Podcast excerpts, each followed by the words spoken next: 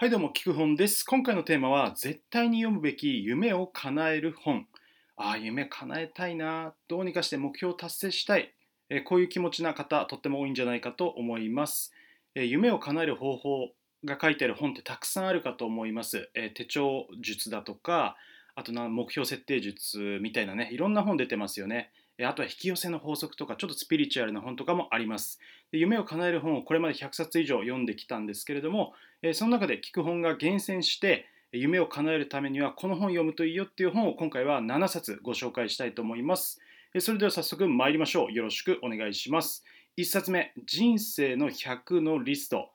この本皆さんご存知でしょうか？めちゃくちゃ面白いです。どういう本かっていうと、えー著者のロバート・ハリスさんが死ぬまでにやりたいことを100個書いて一つ一つ達成していくっていうそういう本なんですね。まあ、夢を叶えるのにシンプルなアイデアですよね。えー映画で最高の人生の過ごし方っていう、えーモーガン・フリーマンと、えジャック・ニコルソンが出ている映画、すごい面白い映画あるんですけど、あれとすごい似ています。え例えば、えーと、エベレストに登るだとか、スカイダイビングするとかね、そうやってリストを作っていって、一個一個達成するというアイデアですね。で、このロバート・ハリスさんのやりたいことリストがね、すごい面白いんですよ。ちょっとね、刺激的な、勝負と恋をするとか、あとはイルカと一緒に泳ぐとかね、ちょっとね、あのエッチなやつだとか、もう冒険、旅とかね、旅が好きな人、バックパッカー好きな人にものすごくおすすめですね。本当に面白いリストで、それを達成するまでのエピソードがちょっと物語チック、エッセイチックに書かれているのがこの本になっています。えー私もこの本を読んで、例えばクジラを見るだとか、あとは兄弟で海外旅行に行くだとか、あとはね本を出版する、今までまあ電子書籍も紙の本も両方出版したことがあるんですけど、えーそういうふうなリストをね、100のリストを実際に作って、えーリスト、夢を一つ一つ叶えてきました。まあそうやってね、シンプルなこれアイデアでとっても、えーっと、夢を叶えるために力になります。100のリストを作るっていうね、ぜひぜひ、えー基本でもこの100のリストについて書き方だとか書くメリットなんかも紹介しているのでぜひやってみてください。えー人生の100のリストでした。えー2つ目、夢は紙に書くと現実になる。まあ、自分の中でこの100のリストっていうのを知ってどうして夢をこう紙に書くと現実になるのかなっていうのがすごいあの不思議だったんですね。実際そういうふうに思ったしあこれ理由を知りたいなっていうふうに思ったんですそんな時に出会ったのがこの本「夢は書くと紙に書くと現実になる」で、えーこれはですねまさにその夢を紙に書くことのこの力書くことによる力っていうのを教えてくれるのがこの本になっています、まあ、結論的にはどうして夢を紙に書くと実際に叶うのか。えー本当かよ。紙に書くだけで叶うわけないじゃんっていうふうに思う方いるかもしれないんですけどこれがですねやっぱり脳脳にあるんですね。ポイントは脳にあります。脳の毛様体不活系というですねなんかねあの噛みそうですよね。毛様体不活系 RAS というこの部分が作用して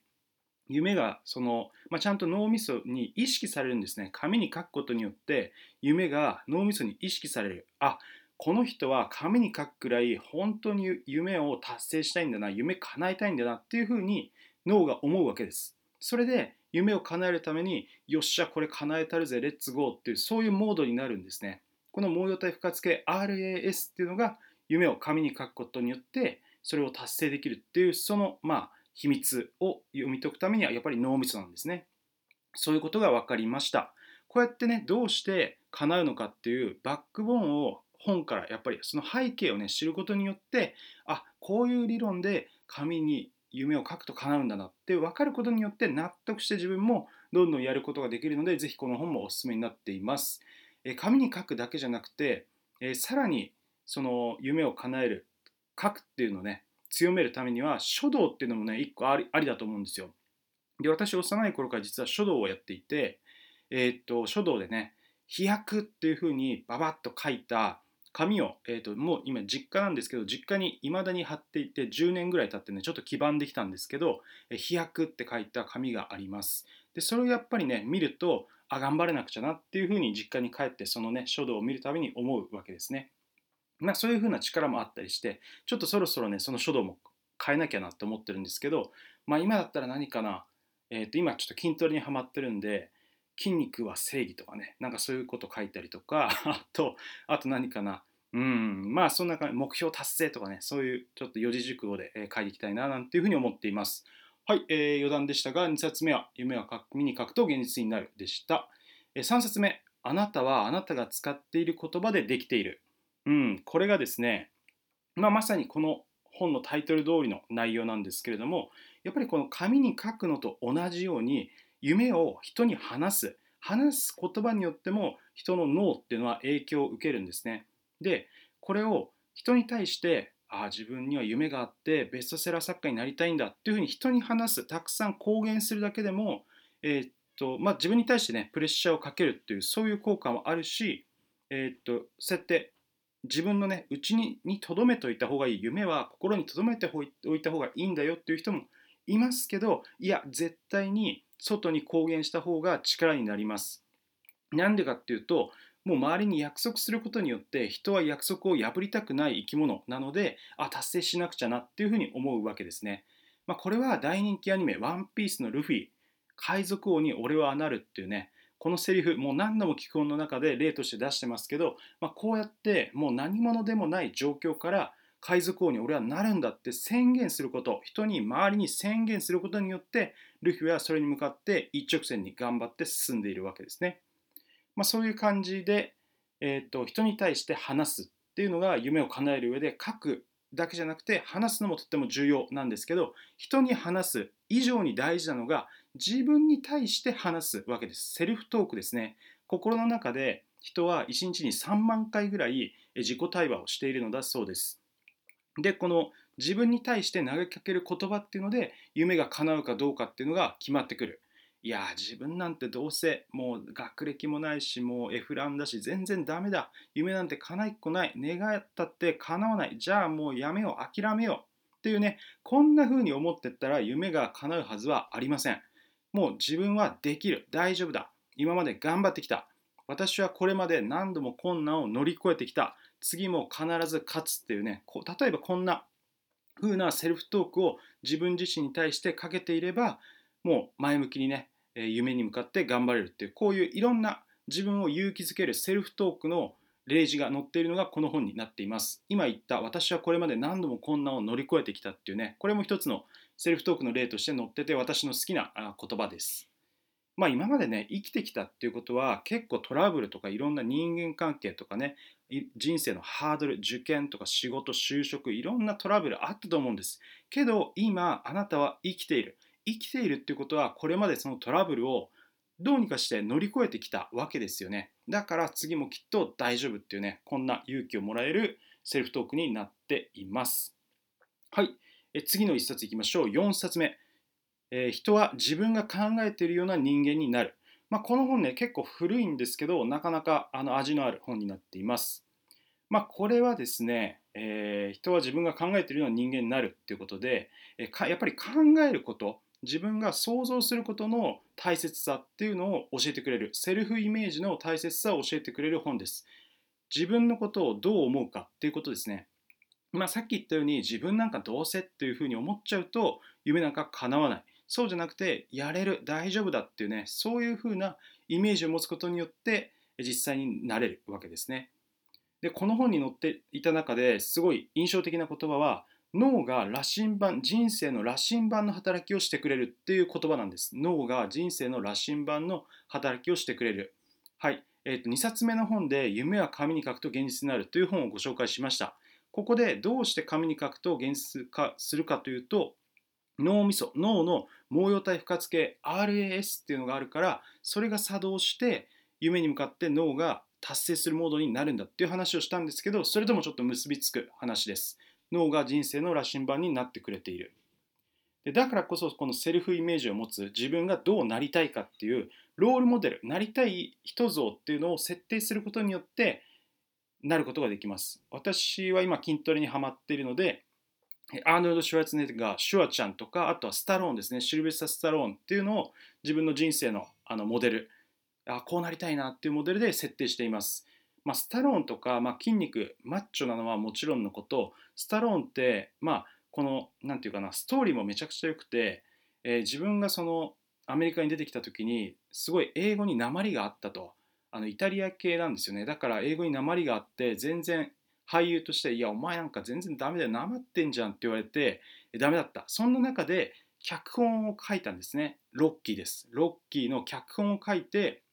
いろんな映画会社に売り込んだ。で、えー、この脚本いいだろう。これ使いたいんだったら自分を主演にしろって言ってこういうふうに言って見事ロッキーの主演を勝ち取って大成功を収めたのがスタローンなんですね。つまり自分の弱点っていうのをカバーして強みで勝負したわけです。脚本が書けるっていうね。強みで勝負した。でそこがアスタローンすごいな。とってもいいなこういう生き方っていうね強みを生かすっていうそういう生き方も大好きで自分のセルフイメージでスタローンそしてシュワちゃん。もうシュワちゃんはねもうムキムキがもう大好きなんで、まあ、コマンドとか最高ですよね。まあいいんですけど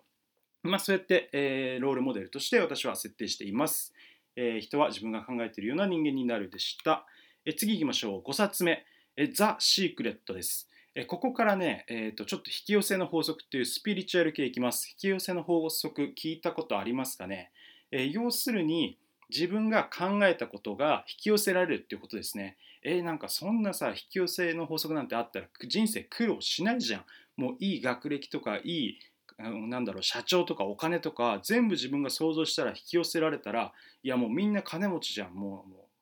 ううんっていうふうに、えー、っと思う方もいらっしゃると思うんですけどまあ単純にねスピリチュアルとして捉えてしまうと引き寄せの法則あんまりあの面白くないし理解できないかなって思います。私もなんだこれ本当かよっていうふうに思ってました。だけれどもここはやっぱり本を読んでみるとあなるほどそういうことかっていうのが分かってきました、えー、引き寄せの法則で、えー、ザ・シークレットというのはその人生の大きな秘密シークレットですね。秘密は引き寄せの法則であるっていうねそこをほとんどの人は知らないけど実際に物事は引き寄せられるんだ、まあ、プラスの考えにはプラスのポジティブな考えが引き寄せられる逆にマイナスの考え、まあ、ネガティブな考えとか批判人の悪口、えー、死とかねそういういろんなマイナスの連想をしていると事故だとか悪いことが実際に起こるっていう、まあ、これが引き寄せの法則なんですけど、まあ、これをですね、えー、が何で起こるかっていうのが、まあ、この本を読むと分かります。例えば、えー、とまあ、この「ザ・シークレット」に書いてあるのは引き寄せを強める方法っていうのが印象的でした。引き寄せをこの強める方法1つ目が感謝ですね。感謝することによって引き寄せを強めることができる。まあその自分にとっていいことが起こった時に感謝しましょうっていうことなんですね。あありがとうございます。もうね今の自分はとっても幸せです。どうもありがとうっていうね。こういう感謝をすることによって神様がそれを見ていてあじゃあこの人にはもう一度いい何て言うかなあ幸運を与えてあげようみたいなそうやって、えー、引き寄せが強められるっていうことなんですね。まあもっと言うとそのいいことが起こったら自分にちゃんと祝福をする、えーとまあ、ご褒美を与えるじゃないけどそうやってね、えー、やると、えー、自分のやっぱり脳が作動して、えー、あこの人は今回のこのやったことっていうのに満足してるんだな。じゃあもう一回やろうっていうね脳のまあ報酬系ですね、えーと、いいことをやったらもう一回ご褒美を与えるっていうそれが作動して、えーと、何かをした達成した。そうしたらご褒美報酬を与える。そして感謝。でこの3点セットでより引き寄せが強まっていく。いい運が巡ってくるよっていう話が載っていました。でもう一つがビジュアライゼーションですね。ビジュアライゼーション。まあ、自分いろんな夢が皆さんあると思います。例えば、えー、っとモルディブに行きたい、まあ、南国リゾートに行ってみたいもう水中コテージとかね、えー、行ってみたいなって思うと思うんですよ。でそういう時に文字面としてモルディブとかね水中コテージっていうのを、えー、っと知っているだけよりもちゃんとビジュアル化する目に見える形でそれを脳に描く方が夢が達成しやすい引き寄せられるっていう話です。で例えばモルディブだったらモルディブの写真集だったり何か映像で見たりだとかあとは海外のね旅の雑誌とかありますよね。ああいうのを切り抜いてねスクラップブックにする。モルディブの中でも特にこの水中コテージ行きたいなこのホテルこのリゾート行きたいなっていうねどんどんどんどんその夢を、具体化していく。目に見える形でそこに一番自分のしたい形にフォーカスしていくと。そういうことによって引き寄せを強めることができるっていうのが載ってました。まあ、例えば、え他にもね、どっか大学に合格したいっていう時も、一流,、まあ、一流大学に合格したいって思うよりも東大に合格したいっていうふうに具体的なイメージを持ってさらに合格したかったらちゃんと東大にね、まあ、オープンキャンパスとか行ってあ赤門ってこんな感じなんだなとか東大の学食ってこんな感じなんだなちょっとラーメン食べてみようみたいな感じでよりイメージを強くする。そうやってビジュアル化することによって引き寄せが強まる。実際に夢を叶えることができるっていうこういうことが載っていました。ザ・シークレットでした。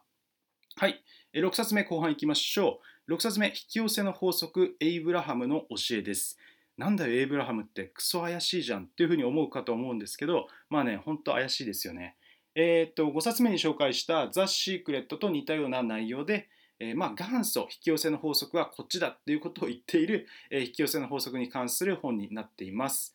まあ、ザ・シークレットとぜひセットで見ると分かりやすいんですけれども、えー、この本では、えー、っと引き寄せをね強める、えー、こんなことが書いてありました。一つが意図的な想像、まあ、想像するイマジネーション、えー、みんなやってると思うんですけど、まあ、そんな意図的に想像するんですね。まあ、こうなってほしいっていうふうに、まあ、イメトレみたいなことです。っていうのを想像する意図的に想像する。これをやることによって実際にその自分が描いた、え、ストーリーこうなるといいなっていうのが実際にできるっていうのがあります。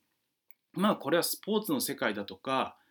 とかでもね言われますよね。イメトレめちゃくちゃ大事だよって。実際に本番の前に一流選手っていうのはものすごく入念にイメージトレーニングをするのだそうです。それに似ています。まあプレゼンの時とかもね自分がえーと、うまくいっている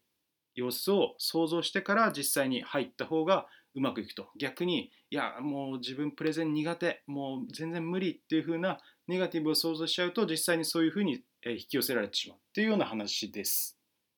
はい。あとは、えーと、節目ごとの意図確認っていうことが載っています。これどういうことかっていうと節目節目でちゃんと自分の意図自分がこうしたい、まあ、夢を叶えたいっていうその目標だとか夢っていうのを節目ごとに確認することが大事ですっていうことを言っています。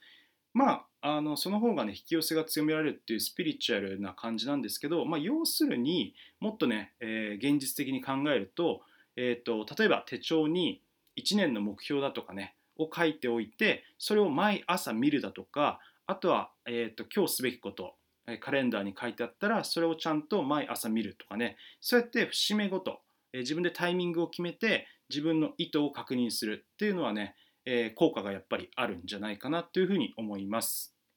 これ私も実際にやっています手帳に、えー、と年の目標だとかあと今日すべきことっていうのを書いて、え毎朝見てますし、えー、と年の目標を達成するためにはこの今月何をすべきかそして今週何をすべきかっていうことを考えながらやっています。これがまさに載っている節目ごとの意図確認になっています。えー、引き寄せの法則、エイブラハムの教えでした。7つ目いきましょう。最後、人生計画の立て方です。えーと、いきなり最後ね、スピリチュアルから現実に戻ってくる、んですけれども、この人生計画の立て方は、本田清六さんという方が書いています。この方は、えーと、東大教授で、えー、本田式蓄財法ということで、東大教授でありながら、給料の4分の1を貯金投資するっていうねそういうお金を貯めるやり方っていうのを実際実際にやってみてもう億万長者になった人です。え秩父のね山の土地だとかをあ買ったりあとはねいろんな当時鉄道とかが儲かったあと山林ですね。山が儲かったのでそういう株とか土地を買ってえ億万長者になって最後は自分の財産を全部寄付してそれ国立公園にしたとかね、えそういうもうものすごい人ですね。ちなみに、えーと、明治神宮のあの木あれ実は人工の森なんですけどあれを設計したのはこの森林博士の、えー、本田清六さんの設計になっています。でこの人生計画の立て方なんですけれども、まあ、この本田清六さんが、まあ、こうすると人生豊かに過ごせるよっていうのを、えー、書いた本で、えー、それによると、まあ、20歳までが勉強しなさいっていう。で、65歳までは仕事しなさい。で、その後はボランティアとか悠々自適に過ごしなさい。っていうね、まあ今考えるとちょっと古いかなっていう気はします。だけれども、この人生の計画をちゃんと立てる。いつまでに何々するっていうね、そういう計画を立てるっていう、人生に計画を立てなさいって、あんまり今まで言われたことないと思うんですけど、まあ、人生100年時代とか言いますけどね、けど実際に立ててる人って少ないんじゃないかと思います。私はこれを読んで立てました。で、えーと、その他にこの豊かな人生を生きるコツとしてさっき紹介した本田式蓄財法4分の1を貯金する。あとは職業の道楽化仕事を楽しめるように設計しなさい。あと日常生活の単純化、まあ、ルーティン化することによって自分の本当にすべきこととか夢を達成したりとか豊かな人生を歩むことができるよっていうそういうことを言っています、まあ、まさにこの日常生活の単純化とかは、えー、私は毎朝あこうやってねライブ配信で、えー、聞く本の収録をしたりだとかあとインスタグラムを1本やったりとかあとブログ書いたりとかそうやってかなりルーティン化して、えー、毎朝毎朝やって積み上げています。こういうことかなと思っています。えーと、人生計画の立て方は、えーと、前半後半に分けてね聞く本では紹介していて後半ではちょっとこの、えー、人生計画を聞く本はこう立てたよっていうね具体例を紹介しているのでもしよかったら、えー、聞く本の方で聞いてみてください。はい、えー、いかがでしたでしょうか？今回は夢を叶えるために絶対に読んでほしい7冊ということでご紹介しました振り返りましょう1番人生の100のリストロバート・ハリスさんの作品で自分のやりたいことを100個書いてリストにするっていうシンプルなアイデアです。これやるだけでもね、ほんと楽しんでぜひやってみてください。2冊目、人は自分が考えているような、あ、失礼しました。2冊目、夢は紙に書くと現実になるでしたね。これはですね、紙に書くとどうして夢が現実化するか、それは脳の毛様体付加付け RAS というのが作動してなってるよっていう、そこについて書いてある本です。また、夢を書くだけじゃやっぱりダメで、え書いた後に何をすべきか例えば、えーと、そういった同じ目標を持つ人と仲間になるだとか、えちゃんとね、え目標を毎回毎回見直して軌道修正するとかそういうアイデアも載っていておすすめです、えー、3冊目あなたはあなたが使っている言葉でできているえー、と書くのと同じように話すことによっても夢を叶える確率が高まります。人に話したりだとか、あとは自分に対して投げかける言葉でえ全然違うので、どうせとか自分はどうせダメなんだっていう言葉ではなくて、自分ならできるというポジティブなセルフトークをかけていきましょう。4冊目、自分が、人は自分が考えているような人間になる。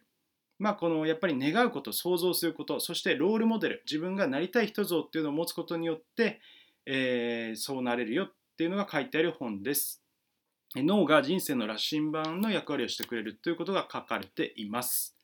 5冊目、ザ・シークレット、引き寄せの法則について書かれた本です。基本ではこの The Secret をね、スピリチュアルではなくて、まあ、あの科学的にというか、そういう視点で読み解いています。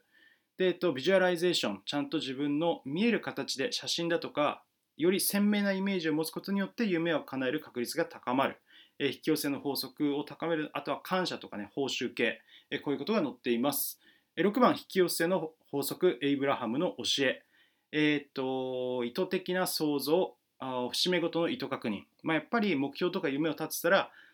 一回立ててね、そのままに放置しちゃったらダメで、何度も何度もそれを見直して、まあ、毎朝がいいですね。毎朝それを見直して、それに向かって日々着実に努力することが大事だよっていう本です。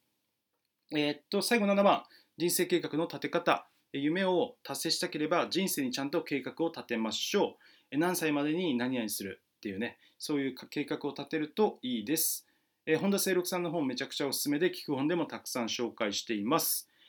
はい、えいかがでしたでしょうか？最後ね、ちょっとまとめということでお話しすると、もうこれ、夢を叶える魔法のランプは存在しないということですね。もう夢を叶える魔法のランプ、そんなのはありません。G にいません。もう全部自分で頑張って目標を立てて頑張るしかないんです。スピリチュアルな引き寄せも存在しなくて夢を叶えるためのポイントはやっぱり脳みそにありました。脳みそを夢を叶えるモードにするためには自分の使う言葉を変えていく。そして紙に書くとかね。こうやって脳を活性化することによってよし夢叶えてるっていうそういうモードに心も体もそして脳みそも全部持っていくっていうそれが夢を叶えるためにとっても大事です。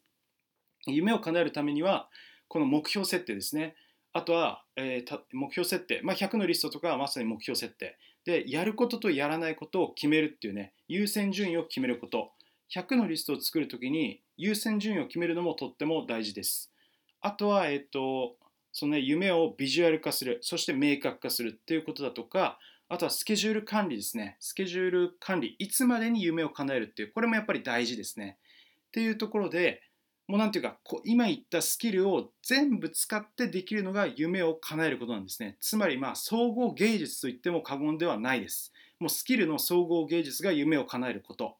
目標設定。あとはスケジュール管理。つまり時間術ですよね。時間をどうやって上手に使うか。あとは意志力。自分の意志。ああこれ頑張って今日やんなくちゃっていうね。あサボりたいって思うけど頑張ろうっていうね。そこの意志を鍛えるっていうそこら辺の高め方。